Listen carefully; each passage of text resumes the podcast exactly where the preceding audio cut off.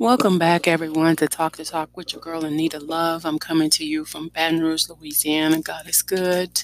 He blessed me. My family's blessed, and you already know another day above ground is always a blessing. And I just came here to update, check in, see how my peoples are doing, how everybody is percolating in this crazy world that have been taken over by the coronavirus. Um, it's crazy because I'm normally, for the most part, pretty positive.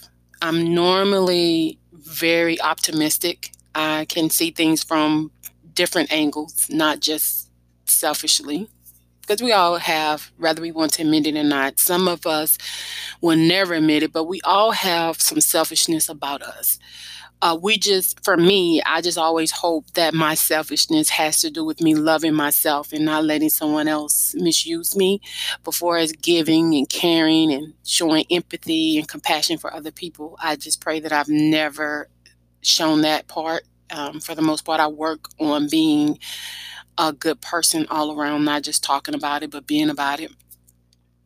Um, but as I've mentioned before, I'm in Louisiana, Baton Rouge, Louisiana, and I was strolling through the internet because I always read um, little pop ups with the Advocate, Black News, World News, CNN. I just pay attention. I read a lot of stuff. Um, and I was looking at the news in my hometown about the coronavirus death toll that have hit us in East Baton Rouge and that it had climbed by five, all with in underlying conditions. Um, the total death from the coronavirus complication itself in East Baton Rouge Parish have climbed to 32 just today. Um, the coroner's office announced in a press release that all five of the newly reported patients had underlying conditions, and some of the cases reportedly have been waiting for COVID 19 test results. The numbers included two residents older than 70, two in their 60s, and a 56 year old female. Now, the majority of the deaths due to COVID 19 complications have affected older residents. Yesterday, there was a newborn died after the mother went into early labor after contracting the virus, and it was a little girl. The two residents from Mississippi have also died. There were two residents in Mississippi that also had died in the East Baton Rouge Parish, bringing the total count of deaths to 34. Now, the average age of a COVID 19 victim who has died in the parish, including the Mississippi resident, is 67. Um, I also saw where, you know, our governor did a press conference and he said that it looks like we are curving, flattening out um, with the people that have tested positive and things of that nature. Um, there's 582 deaths total in Louisiana. And there's over 16,200 cases of the coronavirus that is reported just in Louisiana. So to hear that it's flattening out and you still see these type of reports as of Tuesday, today, April the 7th, um, the officials with the Louisiana Department of Health and hospitals have reported, though, that these of these cases that 16,284 people have tested positive, and there are 582 deaths. So I'm not making that up. The crazy and the bad part about it is these numbers may not be totally accurate because people have died from waiting for test results, and there are still people now that are waiting for test results.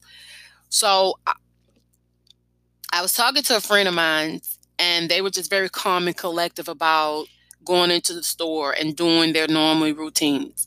And she was like, I was like, well, I'm glad that, you know, to hear that you're not worried and things of that nature. Because it's kind of good to have that perspective on things. If you can't control it, you don't let it get the best of you. And she said, well, that's what I try to live by and that's what I try to do.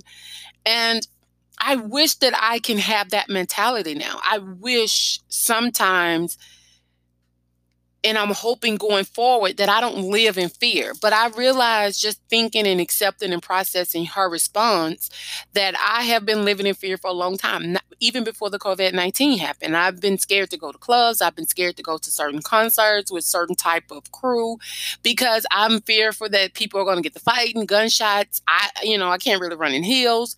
You know, heels are made for being cute, not running in. I'm just saying. So I, I realized for me, that I have personally been living in fear for a very long time. And I pray to my God Almighty, who I believe have the final say, who I believe covers us and protects us.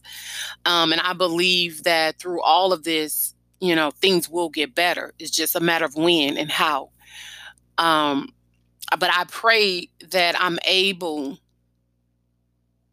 to step outside of that uncomfortable thought process to stand tall in in my faith in him and allow myself to live you know live life and not just go through the process and not just go to through the day to day uh of getting up going to work coming home you know what i'm saying so i pray that i can get to to that part um of life again because right now I realize that I've already been living in fear for a pretty long time. You know, it's I always looked at it as there's a difference between fearful of going to certain neighborhoods, but it's been it's bigger than that for me. If I'm gonna be honest, it's bigger than that. And so I I pray for everyone out there. My heart and condolences goes to all the families that and friends that have been affected with the COVID nineteen. Um, it's so sad and so devastating, and it's just and it's real you know, I, have seen people that have, you know, it's like, I'm going to live, I'm going to do what I want to do, I'm going to go, I'm going to worship, I'm going to have church. And you know what? I'm not knocking you. If that works for you, that works for you. But I really would appreciate if you're not coming around my circle, you know, until we get a handle on this COVID 19. I'm just saying, those are just my opinion. And I'm sticking to it because I would want to be exposed to it or have it and go and, and infect someone else that may have a weaker immune system or, or, or, something like that. So I'm just mindful for the most part of how I treat people and how I want to be treated in return is how I try to treat people. Listen, you just on my bad side and I really don't give a shit about you. So yeah. But I'm the point of my podcast was to just touch base you know, let everybody know that I'm good. I hope that everybody that have been listening to the podcast is good. Um, someone had ran some ideas through me because I'm going to leave the COVID 19 alone. I'm just telling you guys wash your hands, be careful of putting your hands in your face. Um, just be mindful that this is something that we cannot see and it's very dangerous, you know? So just be careful with that. Um, and once you do your part, that's all you can do. You can only take control of what you can take control of. And those are things that you can control, nobody else. Moving forward, some people have gave me some uh they kind of inquired on me talking more about relationship specifically um uh, women mindset, women's bodies, um, marriage, motherhood, things of that nature. And some of the things that they really want me to talk about is pretty very explicit. You know what I mean? Like it's pretty like R rated. Let's just be all the way 100 about that, which I'm not completely wholeheartedly comfortable with just, you know, being that rated R, but I will do my best. Um, as you as you've noticed, the ones that have been inquiring and other people, I have kind of opened up a little bit and talked about different things. Um, one of the conversation that I had on the podcast with uh, the she said he said they said podcast with Mr. E, we talking about we, we were talking about initiation in relationship, and we were talking about did it matter, and um, my perspective of things is like a wide range of things, you know, because for me, I think initiation doesn't matter who initiated, but I don't feel that it should just be well, if the woman doesn't initiate first, that means she's not initiating because you can reciprocate the initiation. And to me, all of that is part of initiation. That was the point that I was trying to get across to Mr. E on the She Said, He Said, They Said podcast. But then I realized that it was just a mute subject. He wasn't understanding where I was coming from. And so I, you know, kind of deterred away from that. But I love and I enjoy talking with Mr. E. He kind of, he's very uh, bossy um, and I can tell that he's very adamant about things that he enjoys in relationship and likes in relationships. Not necessarily saying that he can come across as controlling, but some of it can come across in my mind as like a little controlling personality. But I don't know. And I think the reason I view it that way because I've dealt with with a person that was like that. You know what I mean? It was like, well, if you don't do this, then that means you don't want me. And if you don't do this, then that means you. And it was bigger than just if you don't or if you do. It was bigger than that. And once they understood me and the challenges that I was facing and that I was going through, then they had a better understanding of why the process was the way it was between me and them. And it wasn't that I didn't love them, I didn't care about them, I didn't want to be with them. It wasn't none of that. It was more mental and physical. And basically, it came down to my health. Um, but we talked about initiation. So you guys can go over to the podcast, the She Said, He Said, They Said 2018 uh, podcast with me and Mr. E and listen to us. We've done some uh, topics over there. We've answered some questions also. Um, but um, initiation, in my perspective, is just allowing one another to know that I love you, I want you, and I'm just as much into you as you are into me. Um, and for me, um, I think I've talked about this before on my podcast, but I really don't remember if I have specifically um, went into specifics. But I had health issues, and there was a, a time in my relationship where I didn't initiate. But, you know, if my partner would initiate, it was boom on, you know, we were good. But for me, my libido was off, my hormones was all over the place. And honestly, at that time in my life, I didn't care if we were intimate or not. I'm gonna be honest with you. And I realized how much of a strain it was on the relationship once we had a serious heart to heart conversation. It did make me feel bad. I did feel that they were selfish and that they didn't quite understand what all I was going through. But then once we peeled past the layers of what was going on and got to the depth of it, um, it was it was different. It was better. It was more understanding and it was more fulfilling. Um, so when I talk about initiation, I talk about it being more than just one sided. And I also like to reiterate people being patient with one another, being supportive. And when I say being patient, I also mean being understanding in the context of understanding if there's something going on with your partner. Is there an underlying issue that your partner may not have discussed with you? And maybe that the reason it's going on. Now, don't get me wrong. Some people, when they don't initiate, they don't want you, you know, or they doing something else, or they ain't attracted to you, or it's been so many issues within your relationship, it have tarnished your relationship with each other. Um, so, um, yeah, so we talked about that, and I think you guys should go over and listen to that and, and tell me what you think. And y'all can actually hit the link and leave comments and things of that. I would appreciate it. Mr. E would appreciate it.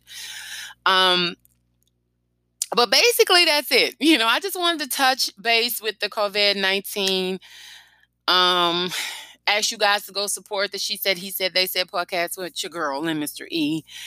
Um and just let everybody know i'm good. You know i'm doing online class which is a pain in the ass because you have professors that you know are making the situation 10 times worse than what it should be because it's already bad enough that everybody's going through what they're going through, and some people having to do online class that ain't their favorite thing to do.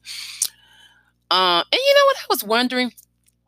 Like, you pay for classes in a classroom but now you're doing online class. Do you get reimbursed the difference for that? Like, how does that work? Like, you gonna get the money back for that? Like, I don't know. And then going towards summer because it looks like summer is gonna be online, but you pay for in class home, you know, in class session. Like, is that gonna be readjusted?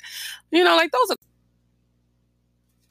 Yeah, but I don't know if we're gonna be reimbursed or if it's gonna be readjusted for as not being in the classroom, then it's turned into online. I don't know, but I'm looking into it because I want my money. And you know what else I realized? Insurance company and renters, um, people, you know, I think they are the most selfish people ever in the world. And I understand it's a business. I understand you have to make money. But everybody know that with all of this money that's floating around that's supposed to help these small businesses and they're supposed to help these insurance companies, supposed to help these realtors companies and things like that. You mean to tell me you ain't finna get none of that money from Trump them? Yeah, you getting it. So you gonna try to use that and then you still expect for these people to pay rent. So you couldn't get these people a pass on that rent, or at least gave them a damn deduction. But I do understand if if this hadn't happened, you still would have had to pay the rent. I get it. But let me tell you something because I wasn't expecting to pay this extra, buy this extra, spend this extra money on this stuff. I wasn't expecting for, you know, not being able to do what you normally do and and go where you normally go and people going to work and making their money. And uh, many of these people weren't expecting to get fired from their job.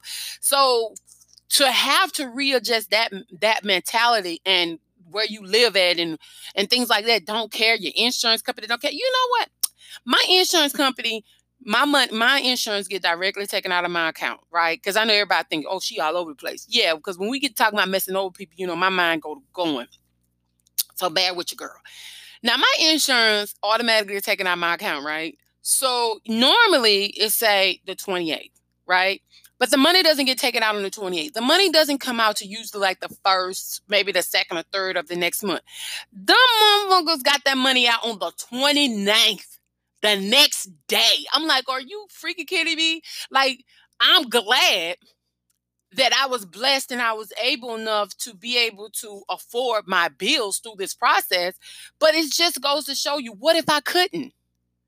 You know what I mean? Like, what? And then, you know, people's like, call your insurance company because I think this and that. And, you know, I'm jumping in line. So, because if I could put a pause on my insurance that I'm not driving around in, let me do that. You know what I'm saying? Like, let me let me figure out how I can do this.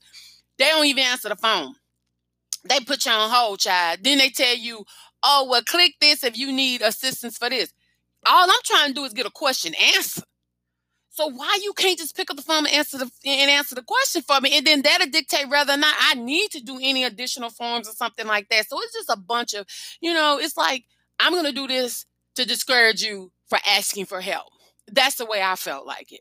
And then, like, even with the cell phone, the cable bills, and the electric bill, yeah, they're gonna not disconnect your phones and not disconnect your electric bill. But goddamn, if you don't pay it, that bill's still sitting there waiting on you. So then that bill gonna double up. So then by the time you able to get back on your feet, you three months in the hole. So I'm just telling people, if you could pay something, anything, pay it. Pay it. That's all I'm gonna tell you. Pay it. Me, I I freaks out. I have bad nerves. And I don't like owing people. You know what I mean? I don't like if, if somebody gave me a dollar and, and, and 75 cents to get a cold drink out the machine, yeah, that's how much they cost at the vending machine down here in Louisiana. And some places it's two dollars. Some places it was 125, then it went up to 150, and then some places it's 175, and then some them two dollars. So yeah, you don't have to break that down. But anyway, if they give me money by cold drink out the machine, when I see them, here's your here's your money. You know, people be like, no, girl. What's really weird, I'm the same way. Like if I offer to help somebody or I give some, hey, I got it, whatever. Like I'm no, it's just a dollar and 75 cents. It's just two dollars. It's just five. Wait till I need it. And then, you know what I'm saying? But uh, I don't know. I'm just jabbering, you guys. It's just been it's it's fun to feel encouraged and to feel motivated to actually do the podcast. I haven't felt this motivated in a long time. Um, I'm gonna come back and we're gonna talk about. I'm gonna talk about the process with me on. Actually, it's just deep thinking it's just how I'm thinking about myself and my life and just things like that. So eventually I'm going to come back and I'm going to talk about that eventually.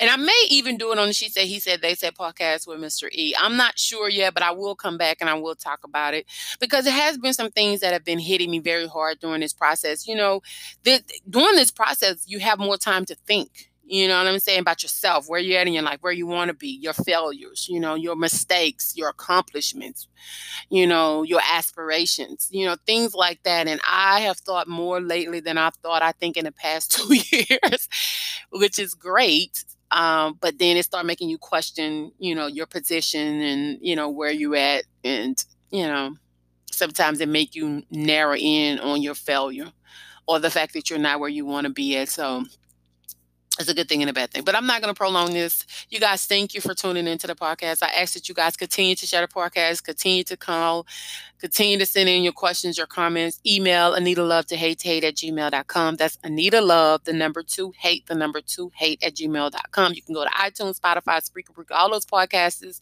You can send in a comment. You can also go to anchor.fm and you can call in and leave a message. And if you want to do a podcast with me, we could do that as well. How you doing? That is my time, you guys. Thank you. Peace.